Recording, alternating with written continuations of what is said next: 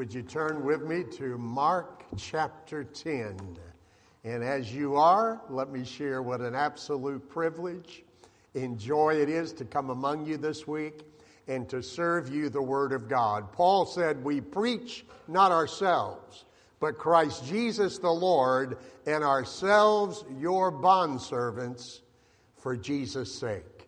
And that's how I come among you, as your bondservant for the sake of our Lord and Savior. Amen? What a blessing to my soul to serve you. We want to begin this morning at the beginning in Mark chapter 10 and verses 17 through 22, which we'll read in just a moment. If I walked pew to pew in the average Baptist church in the South at this time and asked this question, what is eternal life? I'm certain I'd get some interesting answers.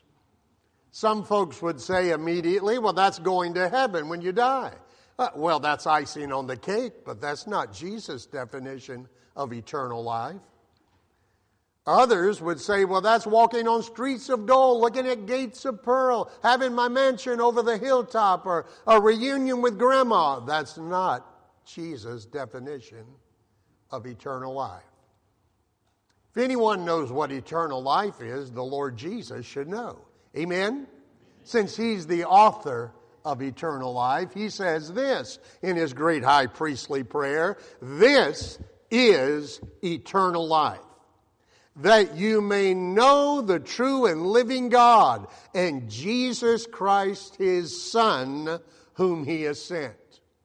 Notice that eternal life is not found in a place, it's not found in a plan. Eternal life is not found in a little formula. Eternal life is experienced and enjoyed through a supernatural entrance into a saving knowledge of and vital union with the Lord Jesus Christ. So that because of that saving knowledge, that living union, the Lord Jesus might become the supreme love of your life above all other people or things. He might be the sovereign king of your life. He might become the very center of your universe so that you might find your identity in Him, your significance in Him salvation in Him. But if a man, a woman, even sometimes a young person is going to enter into this saving knowledge of the Lord Jesus, then that person must come to the Jesus of the Gospels on his conditions. And here in Mark chapter 10, in verses 17 through 22, we see a man who comes running to Jesus.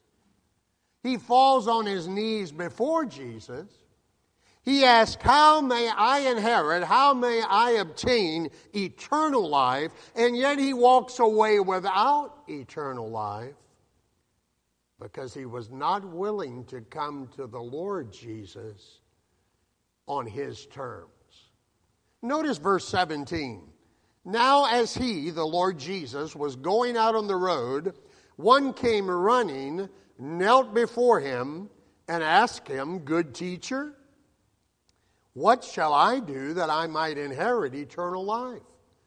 So Jesus said to him, Why do you call me good? No one is good but one, that is God. You know the commandments do not commit adultery, do not murder, do not steal, do not bear false witness. Do not defraud.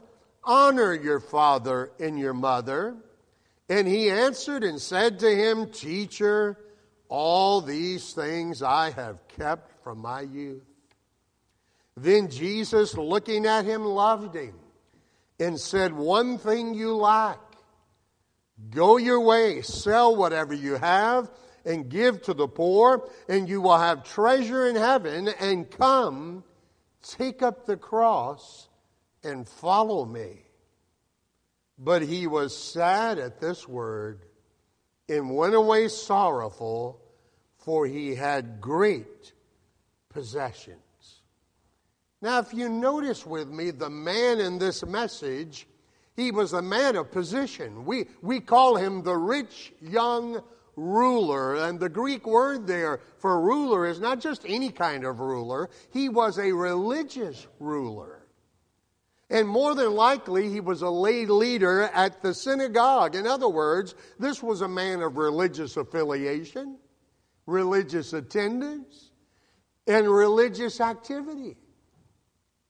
But a person can be a man or woman of religious affiliation, religious attendance, and be even involved in religious activity and be without a saving knowledge of the Lord Jesus Christ. He was a man of position. Not only that, he was a man of possessions.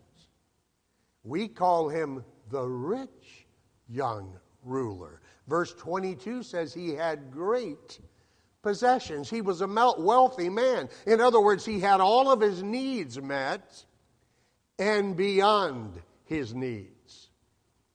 If you would have traveled with me 200 times outside of our nation, in 20 different nations, 38 of those in communist Cuba, the average income in communist Cuba is the equivalent of 15 US dollars per month. Everyone in this room is wealthy, but riches do not profit in the day of wrath.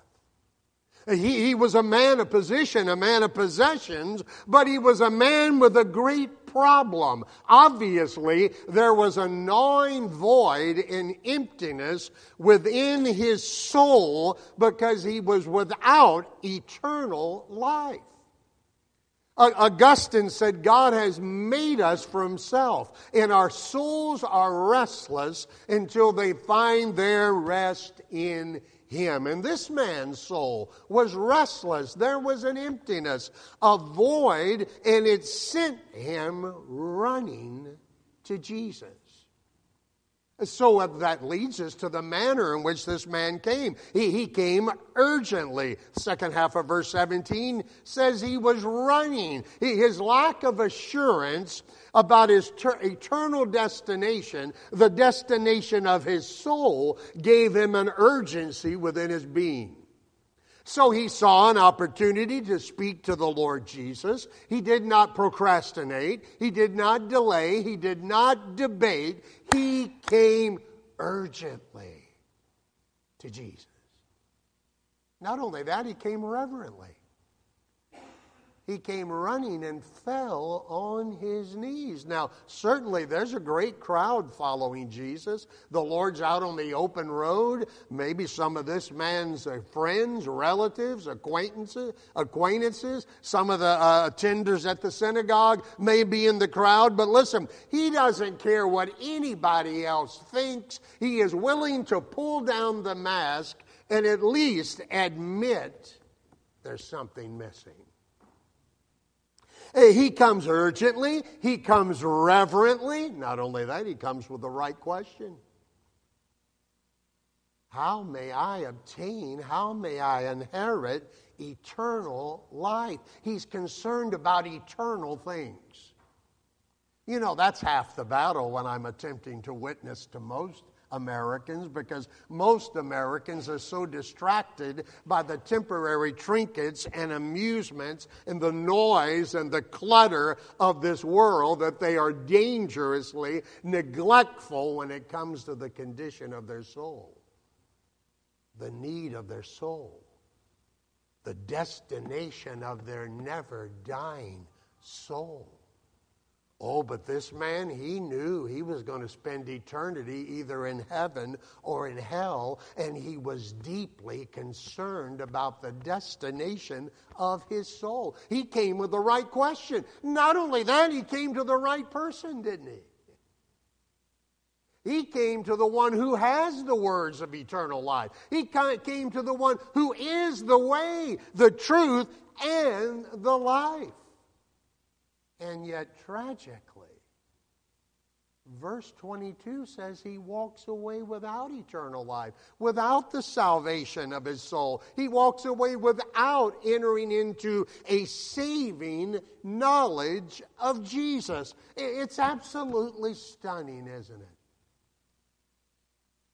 And do you notice how the Lord responds to him? Oh, the Lord did not respond with a little formula like so many preachers would today. Why doesn't Jesus tell him? I mean, he's come running. He says, How can I have eternal life? Why doesn't the Lord Jesus Christ tell him that salvation is as simple and easy as ABC? No, Jesus never said that. He never told anyone that. As a matter of fact, if you keep reading in the text, the Lord Jesus says, With men, this is impossible. He didn't say it's simple. He didn't say it's easy. He said it's humanly impossible with man, but not with God. Uh, the man comes running, he comes kneeling. Why doesn't Jesus tell him, well, just repeat this prayer with me? Have you ever noticed Jesus never asked anyone to repeat a prayer with him? Have you ever noticed Jesus never commanded us to ask people to repeat prayers? And the apostles and the disciples throughout the book of Acts never ask anyone to repeat or parrot a prayer. That was invented by R.A. Torrey at the turn of the last century. It didn't exist in the first 1900 uh, centuries of Christianity. Nobody's saved by relying on the efficacy of a repeated prayer. Well, why do, I mean, the guy's running. He comes kneeling. He says, How can I have eternal life? Why doesn't the Lord Jesus say, Well, just invite me into your heart? Jesus never asked anyone to invite him into their heart. Mark 1 and verse 15 the kingdom of heaven is at hand. Invite Jesus into your heart. Is that what your Bible says? No, it says the kingdom of heaven is at hand. Repent and believe the gospel. Uh, this guy's come running, he's come kneeling. He says, How can I have eternal life? Why doesn't God the Son simply say, Just accept me as your personal Savior? Have you never have you ever noticed Jesus never asked anyone to accept Him as their personal Savior? For the issue is never will you accept Him. The eternal issue is will Jesus accept you?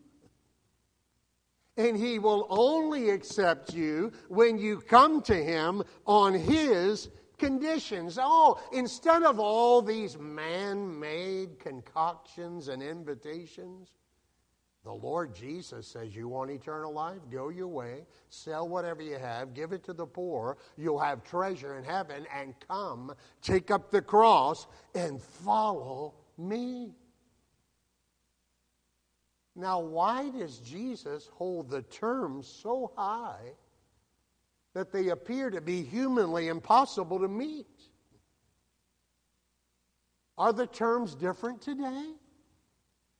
Are the conditions different today? Or have we so watered down the conditions that we're doing, mostly doing nothing but populating the broad road of religious deception? What are Jesus' terms that he confronts this young man with, that he confronts everyone in this room with, and have you come to this Jesus on his conditions? What are the issues? Well, first of all, he confronts this young man with the fact that he has a fallen character. Did you see that in verse 17? He calls, he says, Good master, good teacher, what shall I do that I might inherit eternal life? Jesus says, Why do you call me good? No one is good except one, and that is God. Now, no one ever referred to a rabbi, a teacher, as being good to the core. That's the Greek word here. The word means essentially good to the core. And no one is essentially morally perfectly good to the core except one, and that is God. Why are you calling me, Jesus says, essentially good to the core? Could it be that the Lord Jesus was confronting this man with the fact that Jesus is God the Son? Thus, he is essentially morally perfectly good to the core. Uh, this rich young ruler did not realize who was gazing into his soul.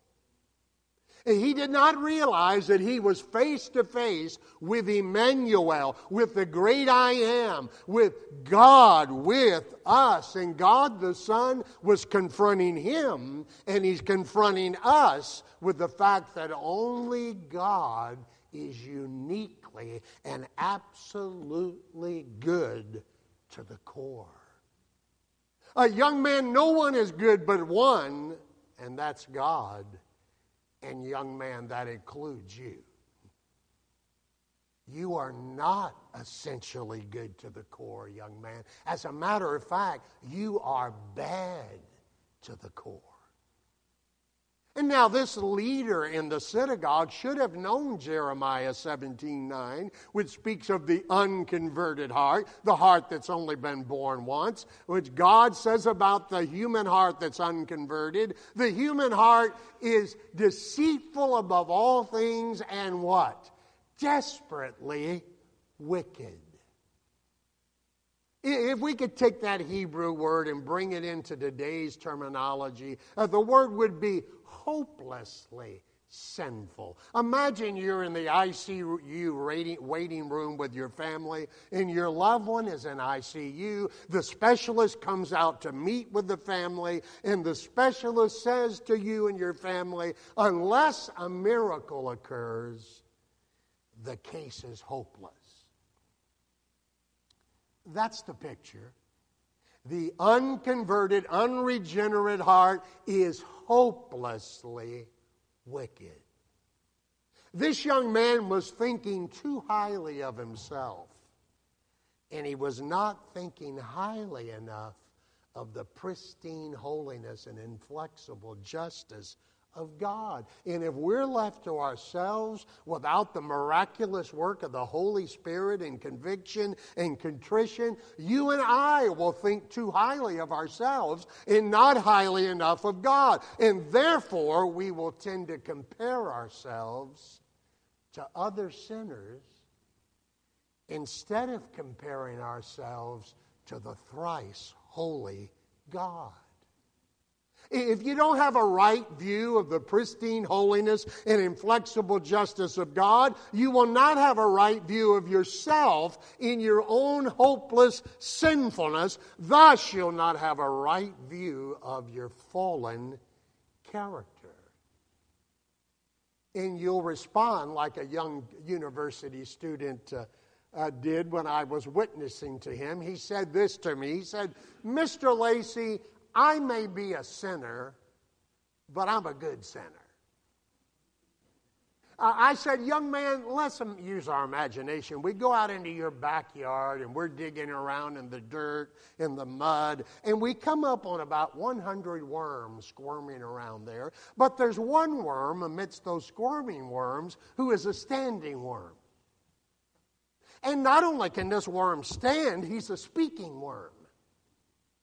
And we overhear him speaking with himself, and he's looking down at those other 99 worms, and he's saying, You know something? I may be a worm, but I'm a pretty good worm compared to those other worms.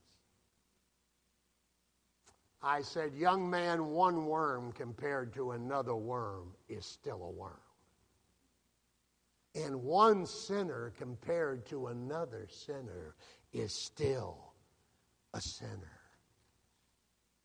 Have you ever seen yourself with a bad heart before the pristine holiness of God? Are you saying, Brother Ed, no one is good enough, no one is moral enough, no one is religious enough to escape the eternal wrath of God in hell and enter into the presence of God in heaven in and of themselves? That is precisely what I'm saying. Because what is Jesus' standard of righteousness that you must have? Well, he gives it to us in the Sermon on the Mount in Matthew 5 48. Be perfect, even as your Father in heaven is perfect. God's requirement for escaping the eternal wrath of God in entering into the presence of God is that you must have a righteousness that is precisely equivalent to the righteousness of God. Now, that presents a terrible problem because there is none righteous. No, not one. As a matter of fact, the best of your moral performance and my moral performance that we can offer to God in and of ourselves, God says your righteousnesses are as filthy rags to a holy God. Notice he did not say your sins are as filthy rags. He says your righteousnesses are as the used rags of a leper. Uh, that's one of the pictures of filthy rags before the pristine holiness of God. What are you saying, Brother Ed? No one will enter into a saving knowledge of Jesus until they come to a true knowledge of themselves in their bad heart. Has your heart ever been pierced over the fact that you have a hopelessly self centered, sinful heart? Now, you may be thinking, who in the world does this guy think he's talking to this morning? Uh, this is First Baptist Jonesboro, Louisiana. Uh, Jackson Parish Jail is down the street a ways. That's where you need to be with this message this morning. Oh, that's what you're thinking. You're the person I'm speaking to. You have a bad heart and you haven't even seen it yet. You can't get saved till you get lost. Now, notice Jesus doesn't stop there. He says, not only do you have a fallen character, but you've proved it in the fact that you failed the commandments. He says, How can I have eternal life? And in verse 19, Jesus begins to quote the second half of the moral law of God. In the same encounter in the book of Matthew, and uh, we hear it in verse 19, uh, 19, 17, Matthew 19, 17, Jesus says, If you want to enter into life, keep the commandments. What? Keep the commandments.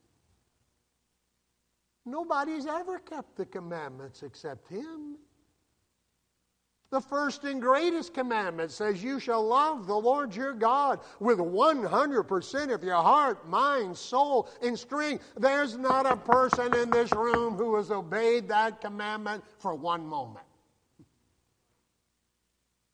We've all shattered that first and greatest commandment. And what is Jesus doing here? This young man comes running, he comes kneeling, he asks about eternal life, he comes to the right person, and Jesus confronts him with the second half of the moral law of God. Why? No one will enter into a saving knowledge of Jesus until they first see themselves as a condemned criminal before the law of God in the courtroom of God.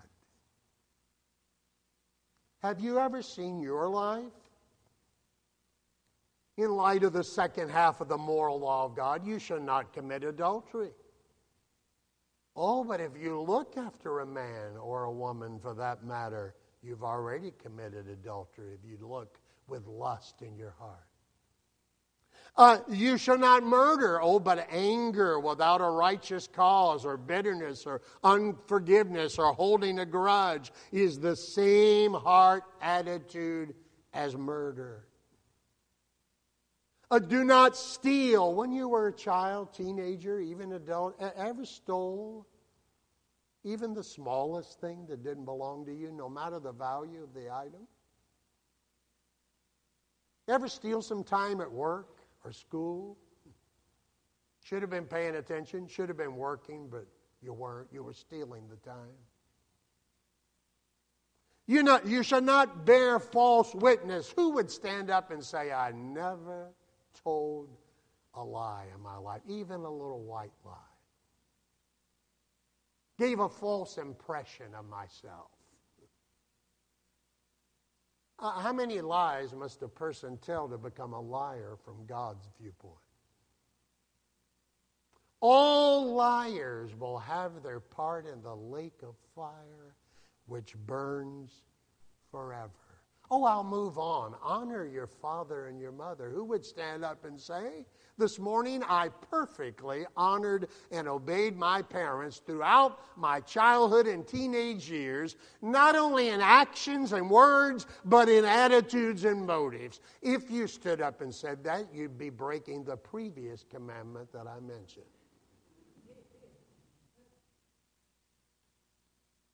Now, how many in this room? We've only, uh, I've only given you half the exam. uh, how many in this room would say I've broken at least one of those commandments in my life? If you be honest and say that, would, would you raise your hand for a moment? If your hand's up, you're breaking one right. If your hand's not up, you're breaking one right now. And James 2:10 says if we kept the whole law, the entire law, and offend at one point, we're guilty of shattering the entire law. It is as if God has given us a final examination. Those students I've been teaching at the University of Mobile for the last couple of months, they're about to get a final examination. And God has given you a final examination. It is the moral law of God, the Ten Commandments. And you can only get two grades on this examination. You receive an A if you've perfectly obeyed the Ten Commandments 60 minutes, an hour, 24 hours a day, every day of your life. If you've done so, you receive an A. If you fail to do so, you receive an F. There are no B's, no C's, no D's. God doesn't grade on the curve. Perfect obedience to the law, you receive an A. Breaking one law on one occasion, you receive an F. Well, the exam papers have come back, and you received an F. Oh, but Brother Ed, I heard that the first 29 years of your life, you were a Gnostic, argumentative, arrogant rock and jazz fusion drummer. So apparently, my F is better than your F, Brother Ed. It's still an F. My F is almost a D. You're deceiving yourself.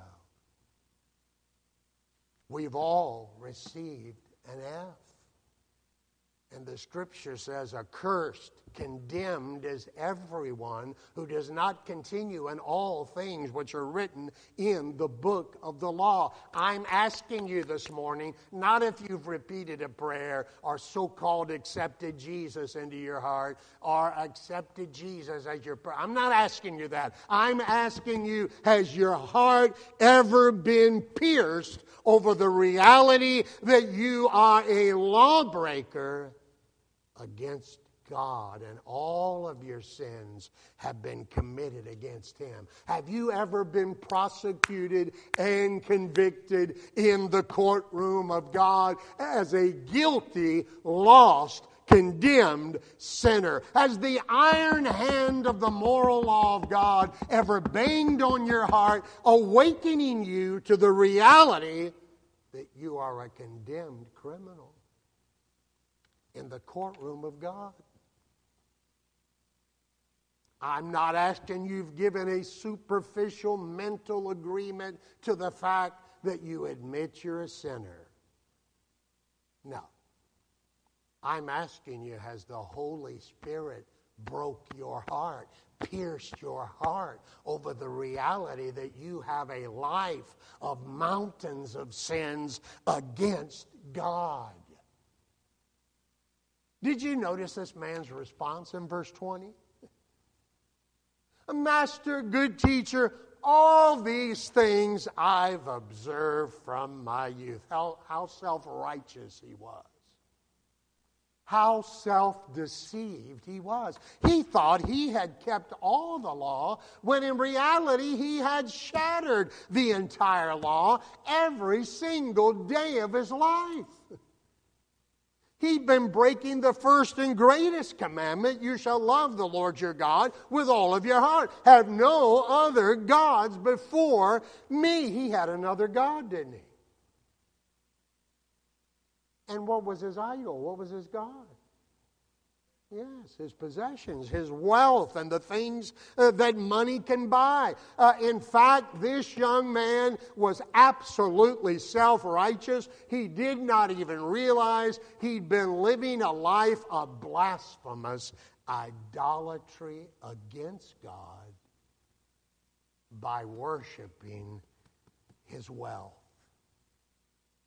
And there's no doubt in my mind that there are people here of many different ages this morning who have never come to this Jesus on his terms. They've been living a life of blasphemous idolatry against God because God created you for him.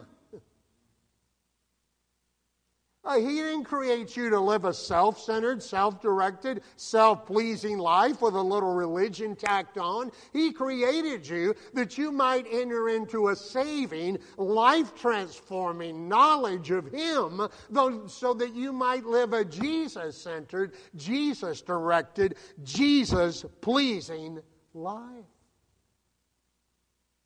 And anything less is blasphemous idolatry against God. It is treason against the Lord who created you for himself. Oh, but notice verse 21. This is incredible. Jesus, looking at him, loved him. Jesus gazed into this bad heart and this bad record, this blasphemous idolater, and he loved him with a love of pity, a love of compassion and the omniscient Lord Jesus Christ, who sees everything, who knows everything, every idle word, every secret sin. He gazes into every self centered ambition, attitude, affection, action. He sees all of the blasphemous idolatry in unconverted hearts. He's fully aware of it, and yet, He loves blasphemous idolaters. He so loves them that he left the glory of heaven, the perfection of heaven, the worship and service of the angels. He was born of the Virgin Mary. He came to this earth and lived on this earth as the God man, fully God, fully man, and he lived a life that you can never live and I can never live a perfectly righteous life. Jesus made an A. Every second of every moment of every hour of every day, he made an A. He perfectly obeyed the law that we have shattered. He perfectly loved God the Father with 100% of his heart, mind, soul, and strength every moment of every day. He perfectly loved God the Father, obeyed the Ten Commandments. He perfectly pleased God the Father. And then, on the most important day of human history, he marched up to the cross of Calvary, not as a victim of circumstances, but as a voluntary sacrifice. No man takes my life from me. I lay it down, I will lift it up again. He bound himself to that cross with cords of love.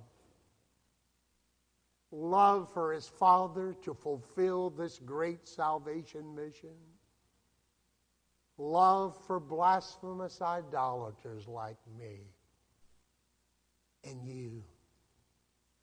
Oh, he went through all manner of physical suffering, that's true. But at midday, it became as the midnight blackness of darkness. And for the next three hours, the sinless substitute received a full equivalent of the eternity of the wrath of God that you and I deserve to endure in hell forever. But God unleashed that full wrath on his sinless Son.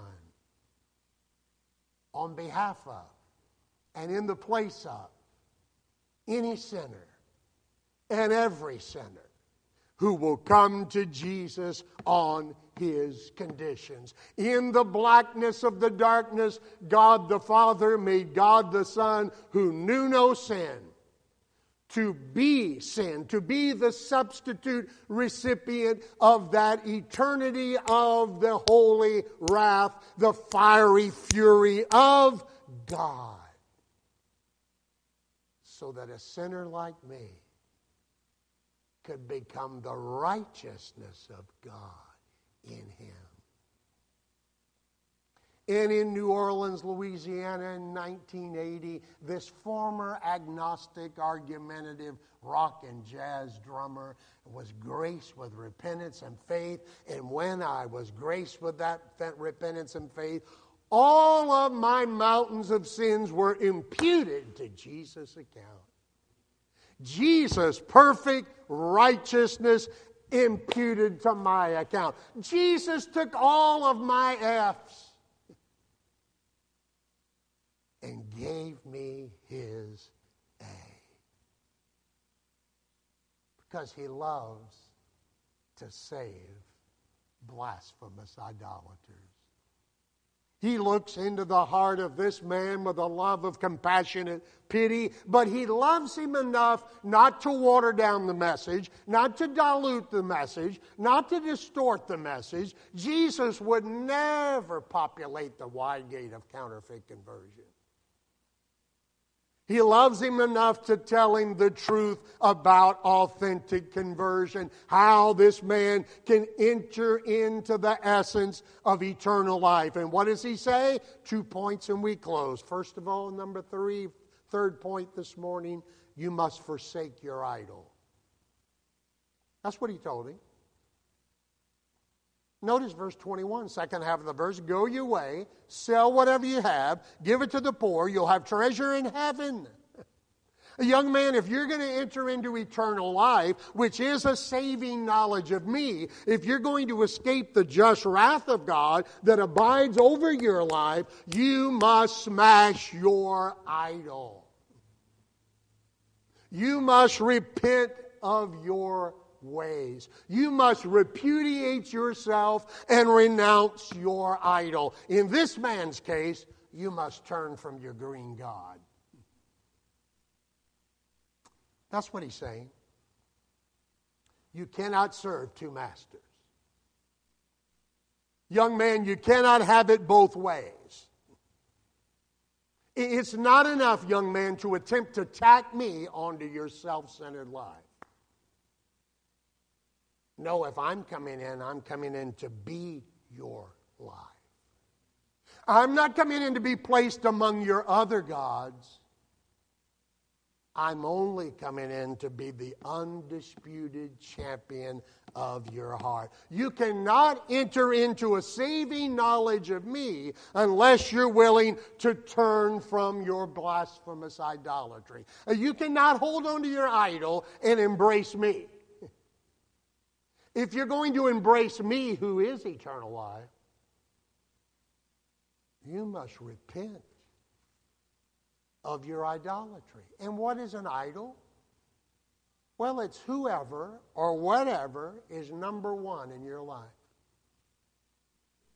If it's not Jesus, it's an idol.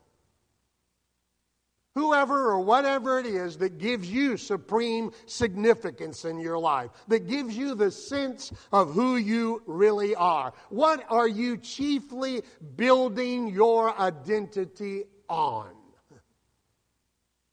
The unconverted human heart, one man has said, is a factory of idols. Oh, but listen. If you mainly find and build your identity on anyone or anything else except for the Lord Jesus Christ, you are a blasphemous idolater. That's what Jesus said. Now, it may be like this young man. Your, your idol may be your wealth and the trinkets and toys that money can buy. With many people, it's amusements. It may be TV, movies, uh, music. It could be sports. And if it's sports, you're really grieving at the moment. It may be drugs with some people, alcohol. It may be sexual promiscuity. It may be shopping. It may be a lot of different things. For some people, their God is their family. Oh, yes. Jesus has never been the supreme love. Their spouse or their children or their grandchildren are the supreme love. Oh, it could be many different things. It could be a career, an occupation, climbing the ladder of success. And listen, a person can have all of these idols, just like this man did, while having a religious affiliation, religious attendance, even religious activity. But there'll be no saving knowledge of Jesus until a person realizes they, are, they have been guilty of committing treason against God. What's the Lord saying to him and to us? You must repent. He is commanding him and us to repent. And if he doesn't repent, that lack of repentance will be the obstacle that condemns his soul to eternal hell. Because if a person lacks forsaking their idol, they lack repentance. If they lack repentance, they lack conversion. If they lack conversion, they lack eternal life. They lack salvation. This is why Jesus said, If any man will come after me, let him repudiate himself, take up his cross, and follow me, because if he keeps his life for himself, he's going to lose his soul. But if he loses his life for my sake and the gospel's, his soul will be what? Saved. This is why Peter stood up at Pentecost and said, Repent and be converted, and your sins will be blotted out. This is why Acts 17 says, God commands all men, all women, all young people, everywhere to repent. And pay careful attention. This is not a suggestion. This is not a nice idea. Oh, it'd be nice if you'd repent. This is not an optional extra for some time down the road. No, this is a term, a command to enter through the narrow gate. And listen, it's, it's not an invitation, may I add. My birthday was Friday, this past Friday.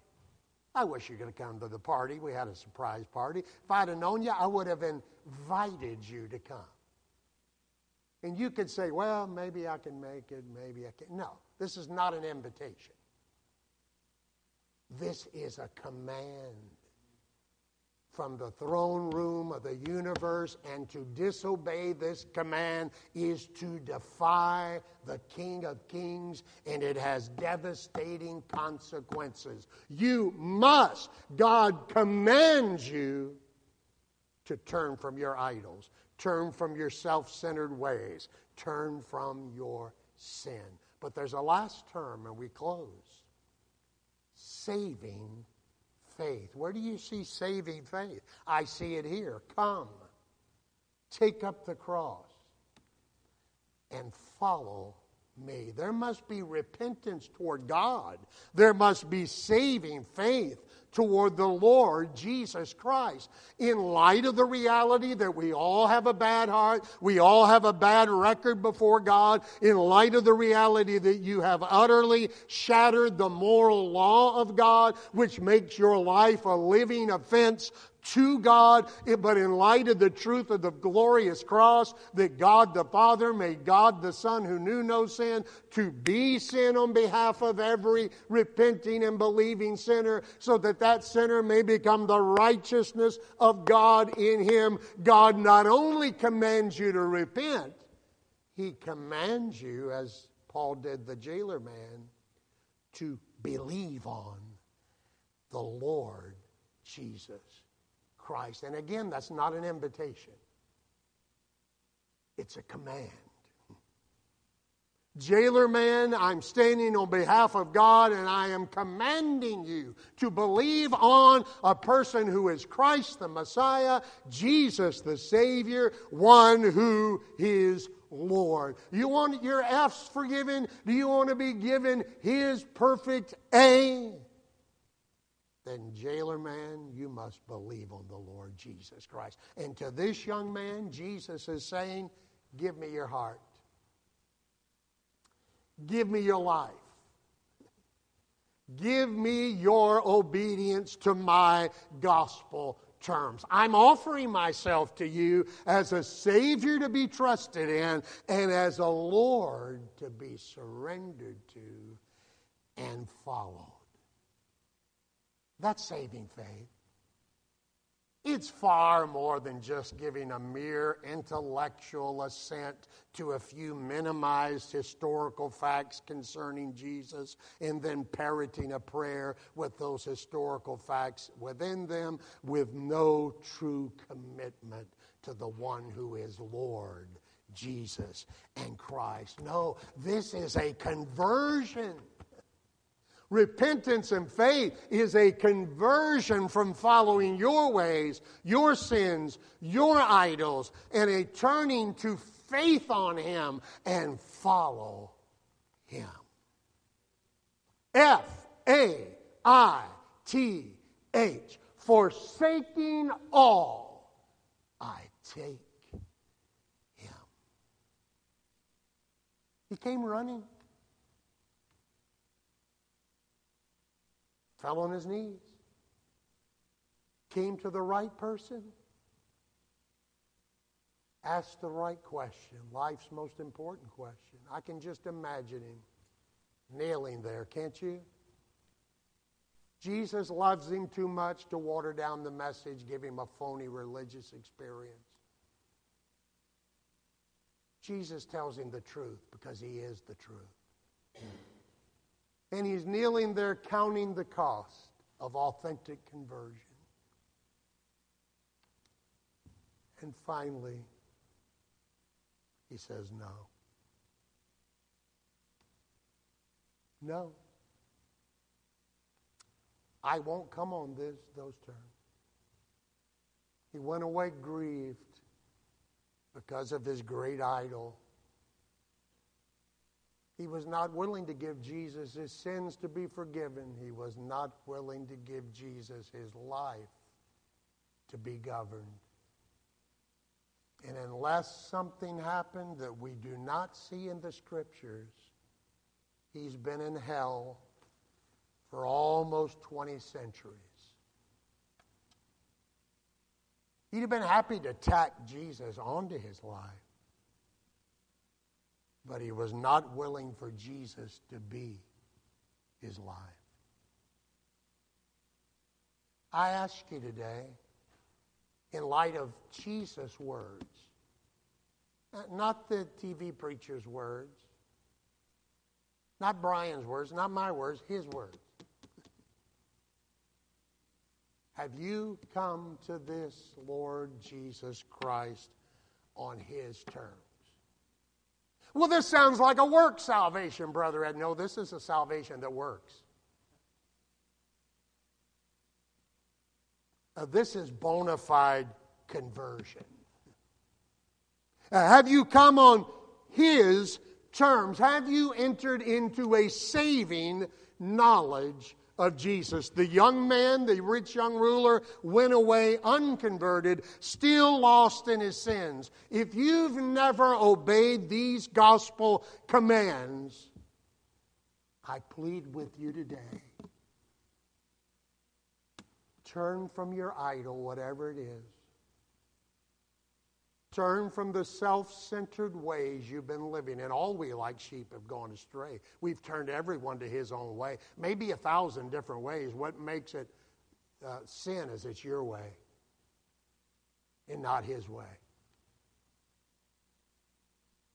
He says, Turn from your ways, turn from your idols, turn from you being the center of your life, and trust in him lay hold of him. Cling to who Jesus is and what Jesus has accomplished. Unless you repent, you will perish. And it's not enough to think about repenting. It's not enough to make plans to repent. It's not enough to pray about repenting. It's not enough to repeat a prayer from someone else about repenting. That's not it. He says you must repent. You must repent. And you must believe on the Lord Jesus Christ. So, what do I do? Take him at his word. Repent and believe on him. Let's pray together.